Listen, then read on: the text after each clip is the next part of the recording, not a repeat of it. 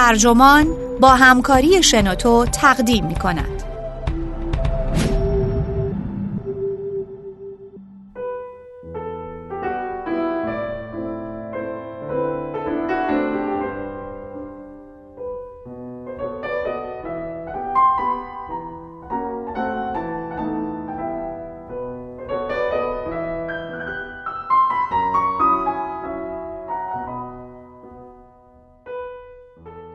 فواید گریختن از جامعه.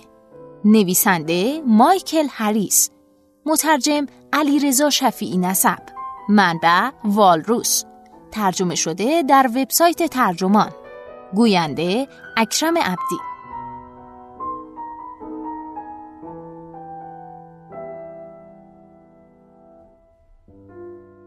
قرن 19 هم، پزشکان راه درمان خیلی از بیماری های روحی و جسمی رو بیرون رفتن از محیط شلوغ و پردود شهرها می دونستن. راه درمان افسردگی یا استراب این بود که چند ماهی رو در آسایشگاهی روستایی در بین درختان و کوه ها سپری کنید. اما در قرن بیستم قرص ها اختراع شدند و وعده دادند که همه چیز رو حل خواهند کرد. ولی نیاز انسانها به زندگی در طبیعت با هیچ قرصی برطرف نمیشه.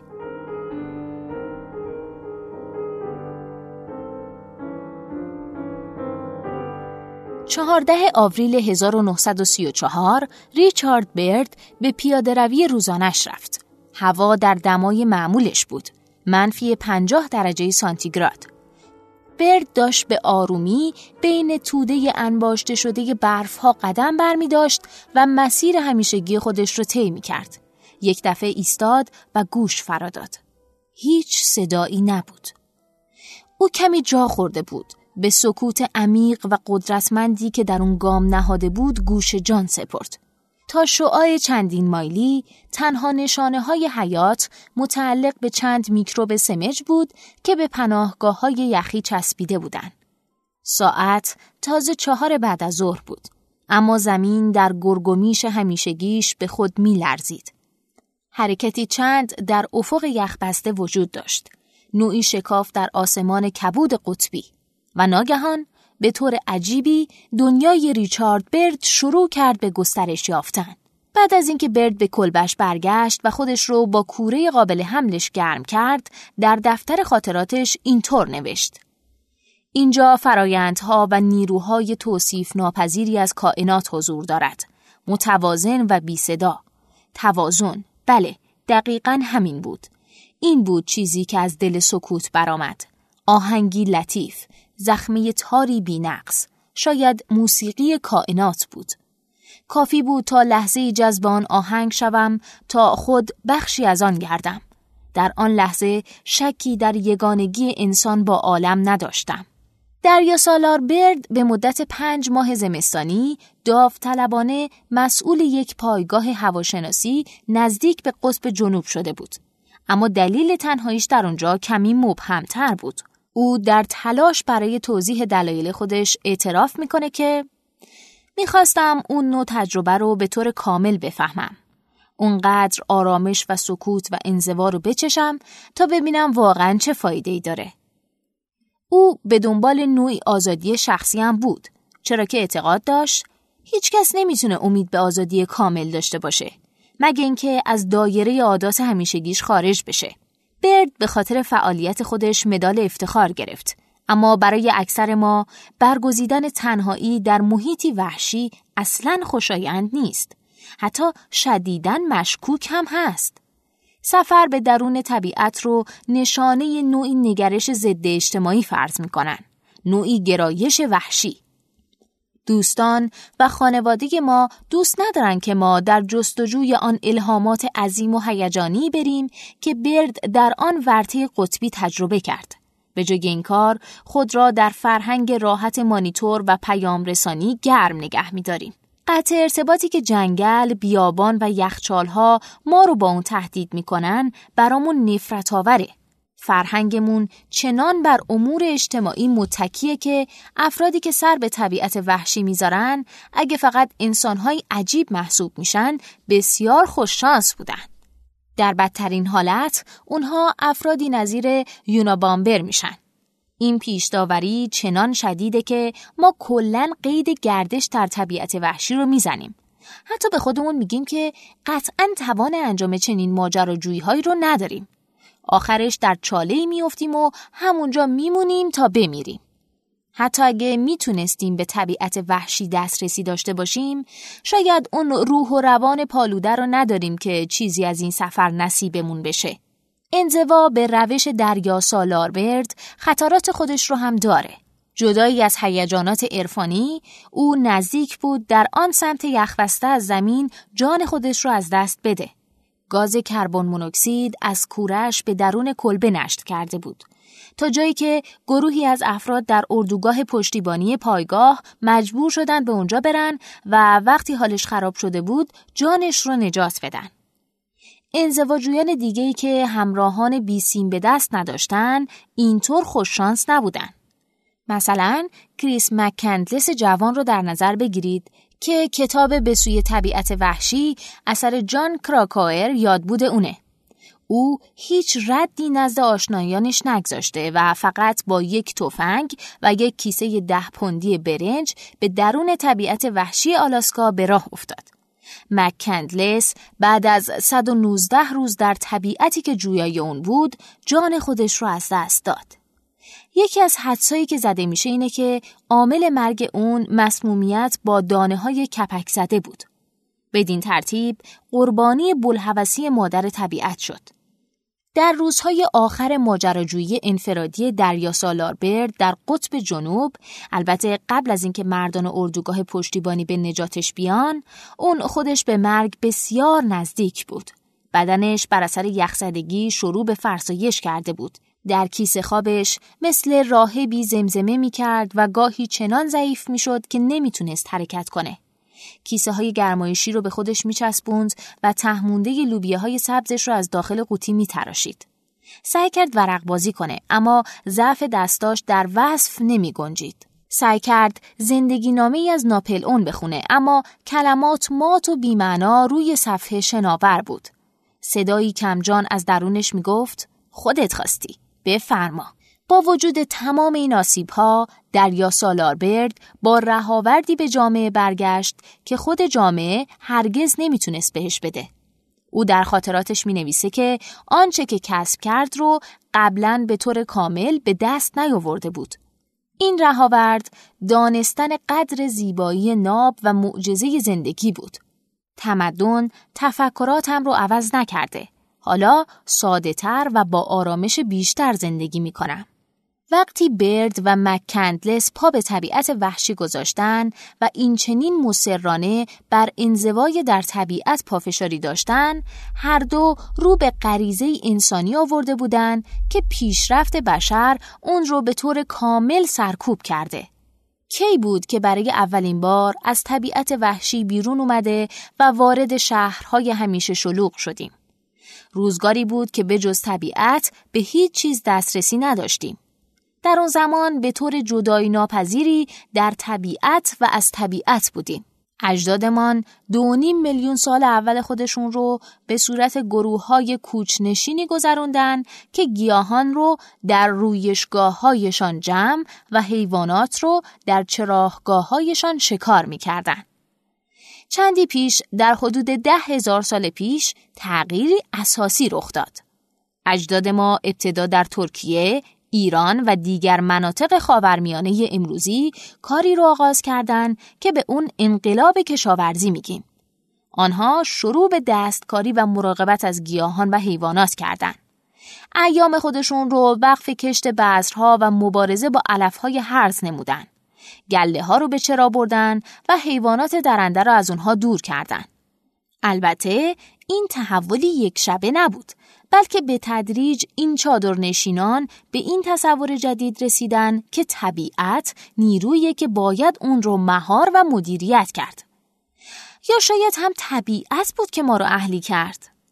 گرچه موادی مثل گندم، برنج و قلات رو خانگی کردیم که هنوز هم برای تغذیه خود به اونها نیازمندیم، اما زندگی بشر به خاطر مراقبت از محصولات رو به بردگی گذاشت. یووال نوآ حراری مورخ این تبادل رو بزرگترین فریب تاریخ می‌خونه و استدلال می‌کنه که انقلاب کشاورزی باعث شد تا زندگی کشاورزان نسبت به شکارچی گردآورندگان عموما سختتر شده و رضایت بخشی کمتری داشته باشه. مارگارت ویسر مورخ غذا هم با این قضیه هم نظره و مثلا برنج رو ستمگری می‌خونه که ساختارهای قدرت، توان تکنولوژیک، ارقام جمعیت، روابط بین فردی و آداب دینی رو مقرر می‌کنه. وقتی انسان ها میپذیرند که برنج رو به عنوان محصولی ثابت کشت کنند، گرفتار شبکه ای از پیامدها میشن که گریزی از اونها نیست. مثلا همین دلیل کافیه که از اون لحظه به بعد برنج هم به اونها دیکته می‌کنه که چه کاری باید بکنن و یا چه چیزی رو باید ترجیح بدن. اتکا به یک کالای ثابت برای تأمین بخش اعظم دریافتی کالری مثل یک قمار هم هست. این امر گرچه امکان رشد نمایی جمعیت رو میسر می‌کنه اما تنوع رژیم غذایی افراد کمتر شده و بیشتر در معرض آفت و زنگ گیاهی قرار می‌گیره. برخی دیگه هم اشاره کردن که مثل حیوانات اهلی که نسبت به اجداد وحشیشون مغز کوچکتری دارن، مغز انسان اهلی هم به مراتب کوچکتر از انسانهای پیشا کشاورزی و پیشا شهریه. به علاوه گیاهان و حیوانات نیازمند چنان مراقبتی از طرف انسانها بودند که اونها مجبور شدن گشت و گذار رو کنار بذارن و برای همیشه در کنار مزارعشون بمونن. پس باید بابت اولین سکونتگاه های انسان قدردان گندم و دیگر مواد مرتبط باشیم. پروفسور حراری خاطر نشان می‌کنه که نقشه زمین اطراف عریها در فلسطین در ابتدا نهایتا گروهی سرگردان و حدوداً 100 نفره از افراد سالم و خوش تغذیه رو پوشش می‌داده. در حالی که بعد از انقلاب کشاورزی حدود سال 8500 پیش از میلاد این واحه روستایی بزرگ اما فشرده از هزار نفر رو در خود جای می‌داده که افرادش خیلی بیشتر از پیشینیان از بیماری و سوء تغذیه رنج می بردن. در اون زمان خاورمیانه پر از سکونت دائمی مشابه شده بود.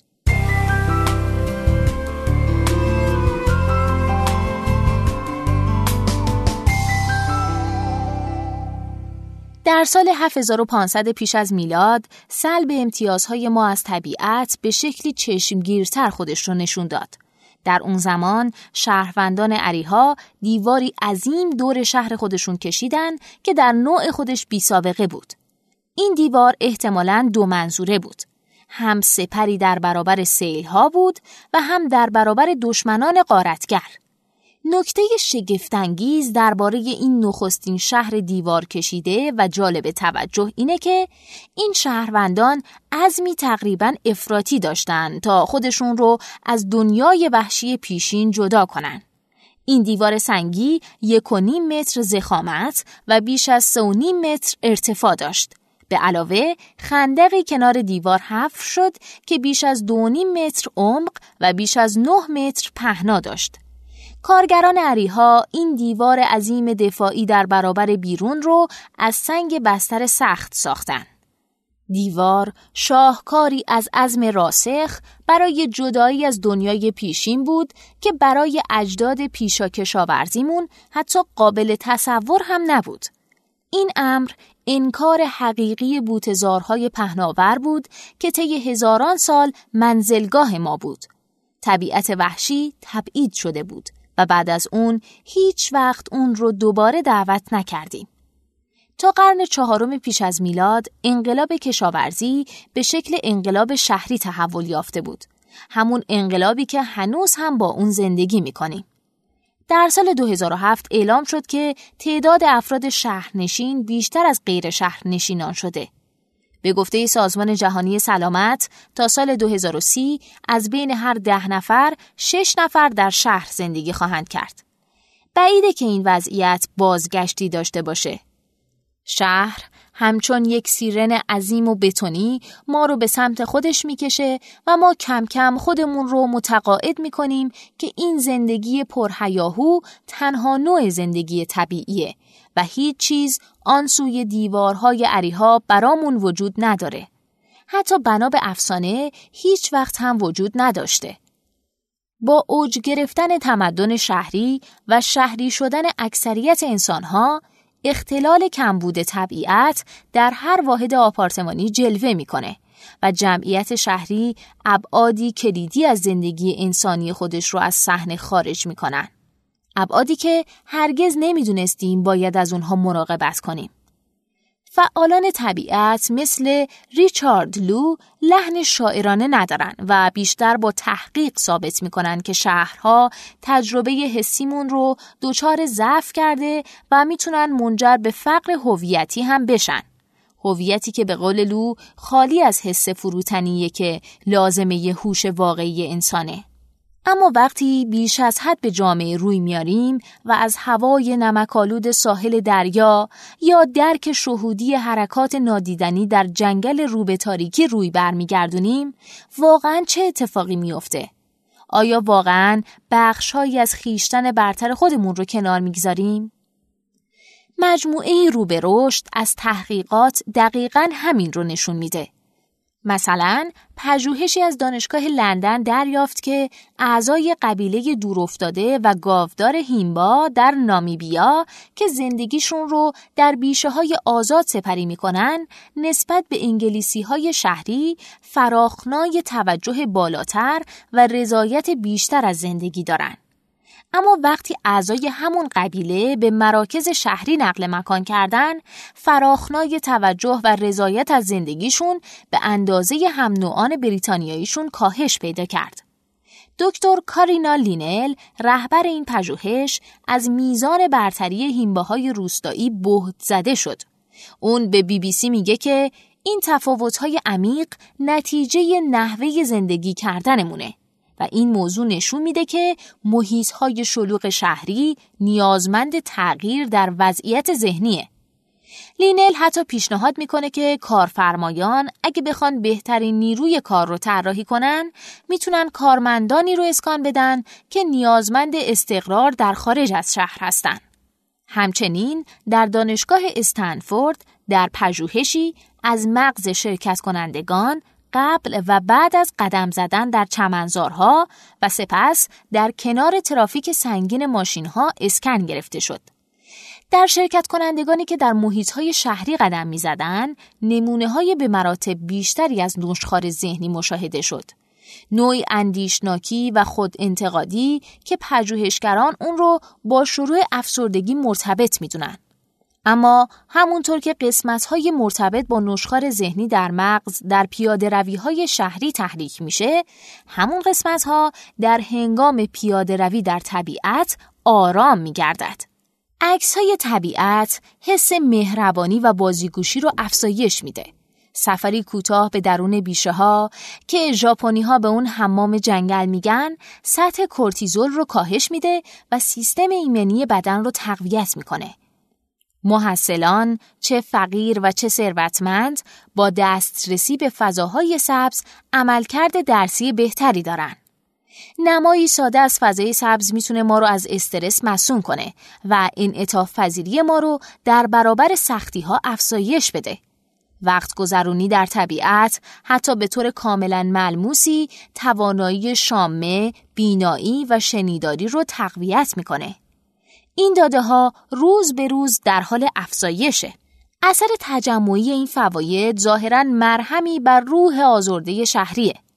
در قرن نوزدهم که شهرنشینی رشد تدریجی خودش رو آغاز کرد و خیابانهای شلوغ و آلوده شهر به قول پیپ در رمان آرزوهای بزرگ به لکه از کسافت و چربی و خون و کف تبدیل شد، پزشکان مرتبا برای درمان استرس و افسردگی بیماران طبیعت رو تجویز می کردن. دود و سر و صدای شهرها عوامل واقعا خارجی پنداشته می‌شد که نیازمند درمان به شکل انزوا در طبیعت بود. آسایشگاه ها در محیط های سرسبز و آرکادی بنا شد تا تأثیرات مخرب شهرها رو جبران کنه. ایوا سلهوب و آلان لوگان نویسندگان کتاب مغز شما در حالت طبیعی توضیح میدن که چگونه این تلاش ها در قرن بیستم جای خودش رو به معجزه قرص ها داد. قرص هایی که بیماران رو قادر می کرد همیشه در شهر بمونن به شرطی که داروهاشون رو مرتبا مصرف کنن. تبلیغات نصف صفحه‌ای آسایشگاه گلن اسپرینگز جای خودش رو به تبلیغ تمام صفحه‌ای داروی ضد افسردگی مفروبامات داد. با توجه به این مسئله جمعیت شهری امروز که با قرص‌های خواباور و ضد افسردگی خودش رو مدیریت می‌کنه جالبه بدونید که بیش از ده درصد از آمریکایی‌ها داروهای ضد افسردگی مصرف می‌کنن. ما رو به یاد شخصیت های مصرف کننده سوما در رمان پاد آرمان شهری دنیای قشنگ نو اثر آلدوس هاکسلی میندازه. البته شاید این فکر حالا بالاخره شروع به تغییر کرده. امروزه اثرات درمانی طبیعت دوباره آشکار شده. و برخی از پزشکان برای ناراحتی های مختلف مثل آسم، ADHD یا همون اختلال کم توجهی بیش فعالی، چاقی، دیابت و استرس گذراندن وقت در محیط بیرون رو تجویز می‌کنن. خروج از خانه و محدوده شهرمون به معنای کنار گذاشتن تظاهر و پیشفرضهایی که بر اساس اونها زندگی می‌کنیم. اینطوره که خودمون رو آماده پذیرش مفاهیم شگفتانگیز جدید یا نگرش های مستقل می‌کنیم. این گونه است که ذهن خودمون رو می‌شناسیم.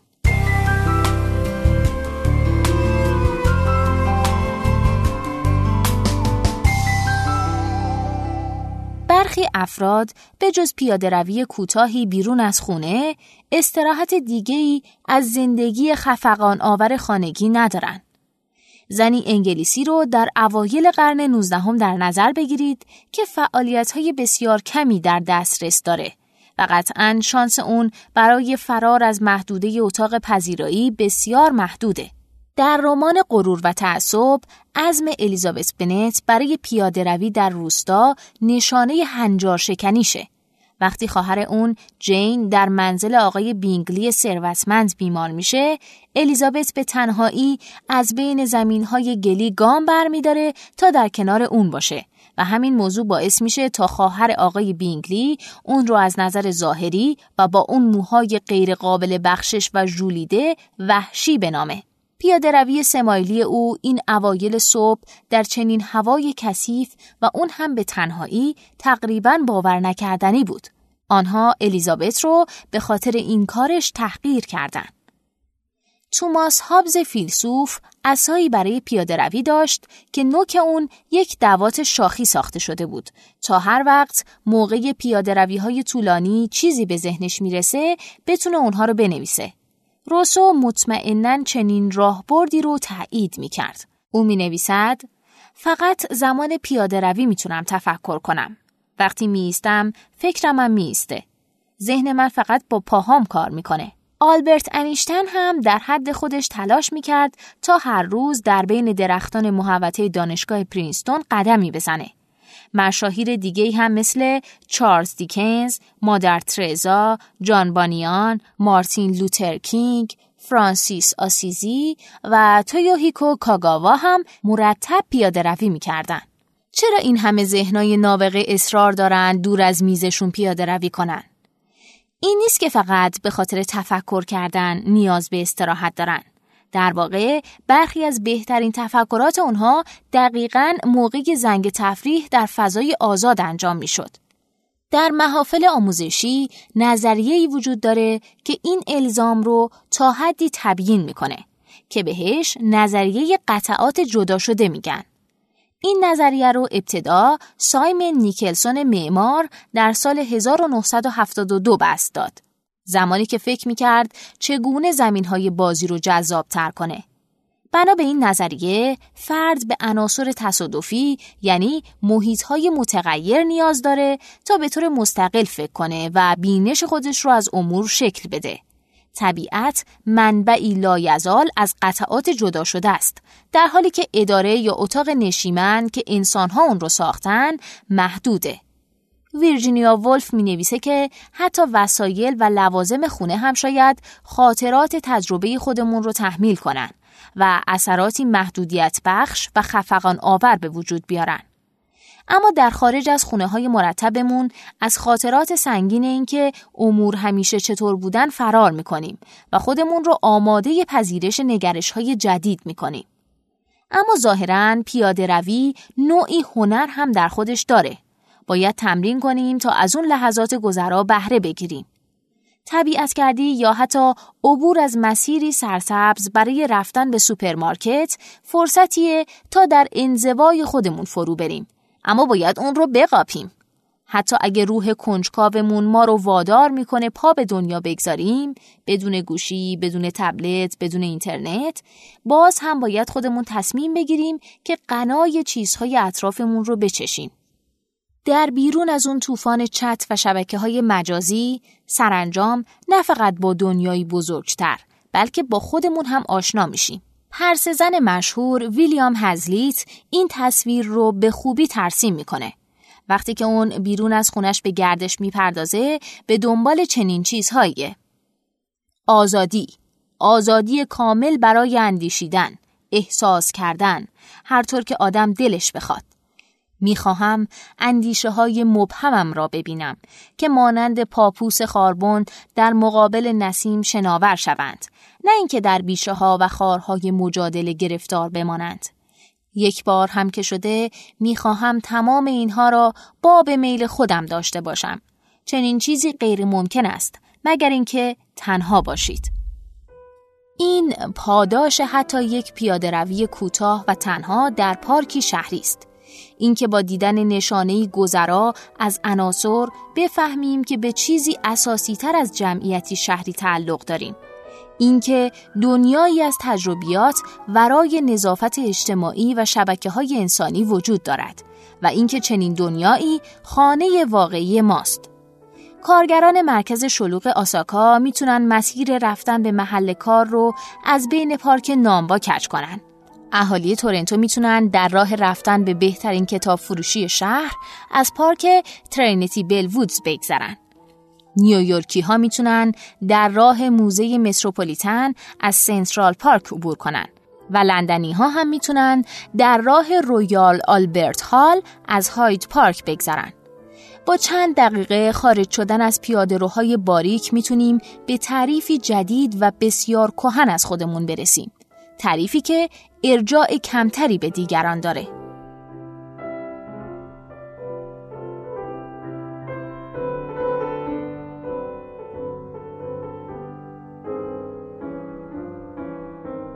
این پادکست اینجا به انتها رسید. ممنونم که با من همراه بودید. اگه شما هم ایده ای دارید که فکر می‌کنید می‌تونه برای بقیه جالب باشه اون رو در قالب یه فایل صوتی با بقیه دوستاتون در سایت شنوتو به اشتراک بگذارید. ممنونم.